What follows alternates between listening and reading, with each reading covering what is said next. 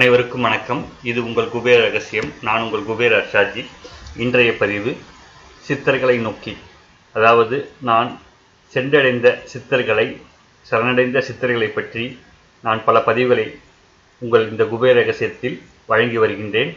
அதன் தொடர்ச்சியாக இன்று நமது விதியை மாற்றும் விசிறி சாமியார் யோகி ராம் சுரத்குமார் ஐயா பற்றிய பதிவு இது.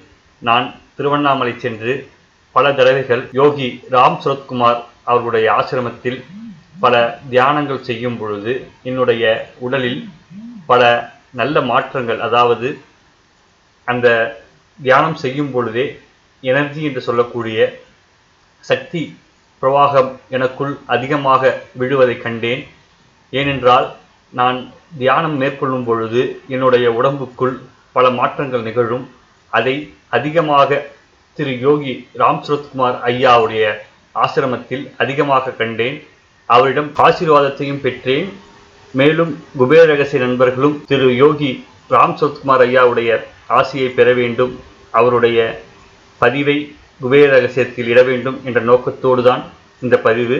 ஆகையால் விதியை மாற்றும் விசிறி சாமியார் யோகிஸ் ராம் சுரத்குமார் அவரை பற்றிய பதிவு இது. இவர் உத்தரப்பிரதேசத்தில் கங்கை கரையோரம் அமைந்திருக்கும் சிறு கிராமம் நரதரா. அங்கே ராம் தத் குன்வர் என்னும் விவசாயி தன்னுடைய சூசும் தேவியுடன் வாழ்ந்து வந்தார். அவர்களுக்கு மூன்று மகன்கள். ஆயிரத்தி தொள்ளாயிரத்தி பதினெட்டாம் ஆண்டு டிசம்பர் மாதம் முதல் தேதியன்று இவர்களுக்கு பிறந்த இரண்டாவது மகனான ராம் சுரத் குன்வர் தெய்வ பக்தி மிகுந்தவனாக இருந்தான். ராம் சுரத் குன்வரின் பதிமூணாவது வயதில் அசாதாரணமான நிகழ்ச்சி ஒன்று நடந்தது. வீட்டு கிணற்றில் தண்ணீர் சேந்தி கொண்டிருந்தான். கிணற்றின் மேல் ஒரு சின்னஞ்சிறு குருவி உட்கார்ந்து அவனை ஆர்வத்துடன் பார்த்து கொண்டிருந்தது.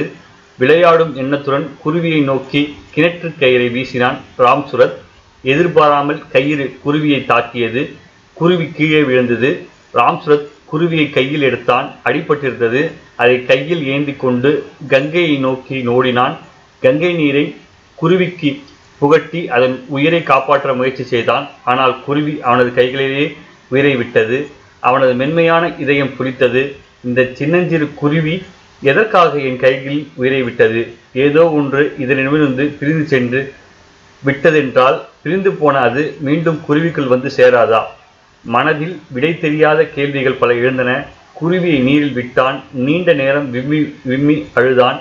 அவனுக்கு பதினாறு வயதான போது கிராமத்தில் இருக்கும் கபாடியா பாபா என்னும் துறவி அவனை காசிக்கு போய் வர சொன்னார். காசிக்கு சென்றார். விஸ்வநாதர் ஆலயத்தில் சிவலிங்கத்தின் முன்பாக நின்றபோது உடல் முழுக்க பரவசம் அவனை ஆட்கொண்டது. அந்த நிலையிலேயே கங்கை கரைக்கு சென்றான். அங்கே பிணங்கள் எரிவதை பார்த்தபடி நின்றான். தன் உடலும் பிணமாக கங்கை கரைக்கு கொண்டு வரப்படுவதையும் அதற்கு நெருப்பு மூட்டப்படுவதையும் பார்த்தான். அவ்வளவும் முடிந்த பின்பும் தான் இன்னும் அழியாமல் இருப்பதை கண்டான். கங்கை கரையில் நதியில் கோபுரங்களில் என்று எங்கெங்கும் தானே நிரம்பியிருப்பதை கண்டான். நீண்ட நேரம் கழித்து சுய உணர்வு பெற்றான். பின்பு ஊர் திரும்பினான். ராம்சுரத் குன்னர் குன்வர் பள்ளி இறுதி தேர்வில் தேர்ச்சி பெற்றான். வீட்டில் திருமண பேச்சு தலையெடுத்தது. ராம் ரஞ்சினி தேவி என்னும் பெண்ணின் கழுத்தில் ஆயிரத்தி தொள்ளாயிரத்தி முப்பத்தெட்டாம் ஆண்டு ஜூலை மாதம் இருபத்தி இரண்டாம் நாள் தாலி கட்டினார்.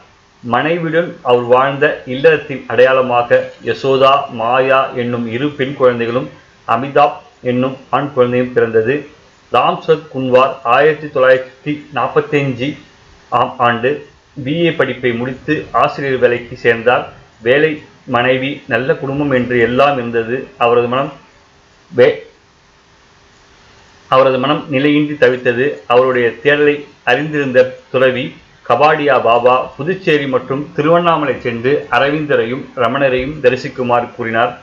குருயின்றி கடவுளை அறிய முடியாது என அறிவுறுத்தினார். ராம் சுரத் குன்வர் குருவை தேடி திருவண்ணாமலை வந்தார். ரமணரை தரிசித்தார். பாண்டிச்சேரியில் அரவிந்தரையும் தரிசித்தார். அங்கே ஒரு துறவி கேரளா சென்று குன்னங்காட்டில் சுவாமி ராமதாஸ் என்பவர் இருக்கிறார். அவரை தரிசிக்கவும் என்று கூற ராம் சுரத் குன்வர் குன்னங்காடு சென்று ஆனந்த ஆசிரமத்தில் பாபா ராம்தாஸ் அவர்களை தரிசித்தார். பாபா ராம்தாஸ் ஓம் ஸ்ரீராம் ஜெயராம் ஜெய ஜெயராம் என்று மூன்று முறை உபதேசித்து இம்மந்திரத்தை இருபத்தி நாலு மணி நேரம் சொல் என்று கூறி அனுப்பினார். அந்த மந்திரத்தில் குருவின் பேரொருள் கலந்திருந்தது. ராம்சத் குன்வர் அவ்வருளை தாங்க முடியாது தவித்தார். ஆசிரமத்தின் அருகில் இருந்த ஒரு குன்றின் உச்சிக்கு சென்று அமர்ந்தார். மந்திரத்தை கூறியபடி இரவு முழுவதும் அங்கேயே அமர்ந்திருந்தார். விடிந்தது மந்திரத்தை உச்சரித்தபடி குன்றிலிருந்து இறங்கினார் ஆசிரமவாசிகள் அதிர்ந்தார்கள் ஓர் இரவிலேயே பித்தனை போல் காட்சியளித்த அவரை பாபா ராம்தாஸிடம் கூட்டிச் சென்றார்கள். அவர் நிலையை கண்ட குரு பாபா ராம்தாஸுக்கு பேரானந்தம் சீடனின் தேடலுக்கு முடிவு வந்துவிட்டதை உணர்ந்தார் அவர். அவரை ஆசிரமத்தில் வைத்திருந்தால் உலகம் அவரை அறியாமல் போய்விடும் என்று கருதிய பாபா ராம்தாஸ் அவரை ஆசிரமத்திலிருந்து வெளியேற்றினார். ராம் சுரத் குன்வர் ஊருக்கு திரும்பினார். தனது மச்சினர்களிடம் மனைவியையும் குழந்தைகளையும் ஒப்படைத்துவிட்டு திருவண்ணாமலை திரும்பினார். ஒரு கொட்டாங்கச்சியை கையில் ஏந்தி முதல் பிச்சையாக ரமணாசிரமத்தில் அளித்த பிச்சையை ஏற்று புசித்தார் ஒரு பனை ஓலை விசிறியை தேடிக்கொண்டார் அரசமரத்தடி மலைக்குகை என்று மாறி மாறி தங்கினார். பக்தர் ஒருவர் அவரை யோகி என்று பேரன்புடன் அழைக்க அன்றிலிருந்து யோகி ராம்சுரத் குமார் ஆனார். அவர் பெருமை பரவ ஆரம்பித்தது. பணியுமாம் என்றும் பெருமை என்பதற்கேற்ப வாழ்ந்து காட்டிய மகா புருஷரை அன்பர்கள் விசிறி சாமியார் என்று அழைக்கலாயினர். பக்தர்கள் அவரை தரிசிக்க வந்தனர். மக்களின் இடர்களை அவர் நீக்கினார்.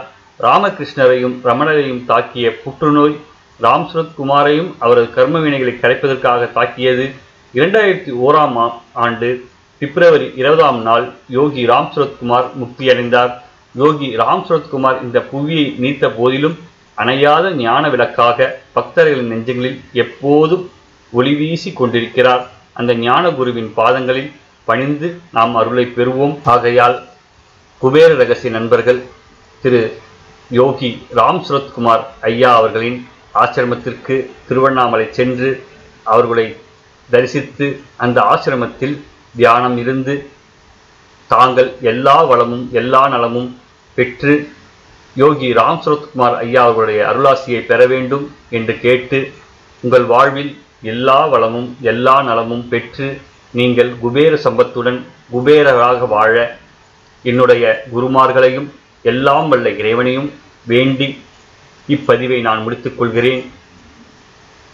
திரு யோகி ராம் சரத்குமார் வாழ்க என்று கூறி ஓம் ஸ்ரீராம் ஜெயராம் ஜெய ஜெயராம். ஓம் ஸ்ரீராம் ஜெயராம் ஜெய ஜெயராம். ஓம் ஸ்ரீராம் ஜெயராம் ஜெய ஜெயராம். நன்றி வணக்கம்.